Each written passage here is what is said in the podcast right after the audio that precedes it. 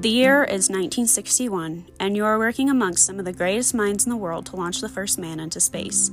The only catch is you're a black woman, and that in of itself makes things 10 times harder for you. This was the exact situation that Katherine Johnson was in when she was chosen to work on the launching and landing coordinates for the Friendship 7 NASA project. Originally, her peers made things harder for her by blacking out so called classified information because she didn't have the authorization to see it. In truth, they didn't think she was worthy because of her sex and skin color, therefore not trusting her. But Katherine was a very smart woman. She wouldn't have been working at NASA if she wasn't.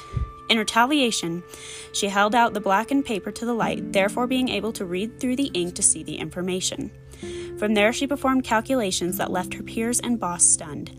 But she didn't stop there. She insisted upon being a part of the board meetings because the information was changing so fast, and by the end of the day, her calculations were rendered useless because of it.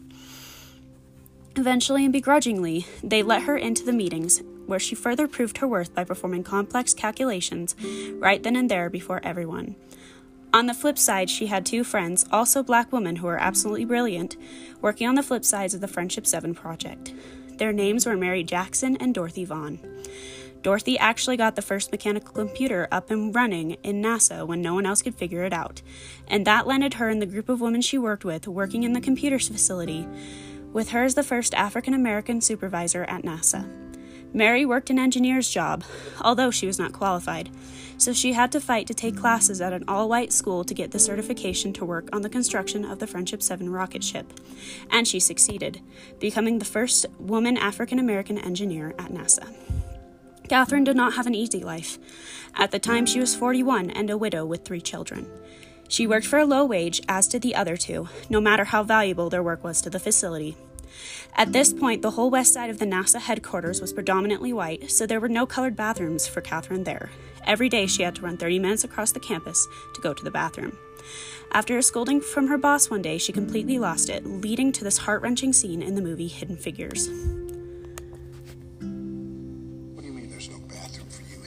Is no bathroom. There are no colored bathrooms in this building or any building outside the West Campus, which is half a mile away. Did you know that? I have to walk to Timbuktu just to relieve myself. And I can't use one of the handy bikes. Picture that, Mr. Harrison. My uniform, skirt below my knees, my heels, and a simple string of pearls. Well, I don't own pearls. Lord knows you don't pay colors enough to afford pearls. And I work like a dog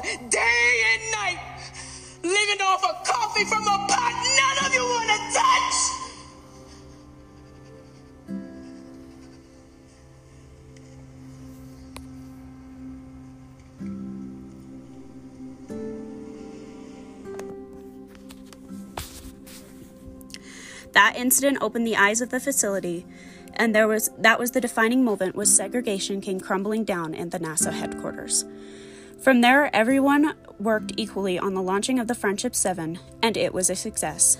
Katherine coordinates Katherine's coordinates were spot on, and that led her to be one of the most respected figures at NASA. Later, she worked on getting the first man to the moon. Katherine Johnson died at the age of 101 on February 24, 2020, having gotten to see all of the world's new technology. Rest assured that the brilliant woman died happily.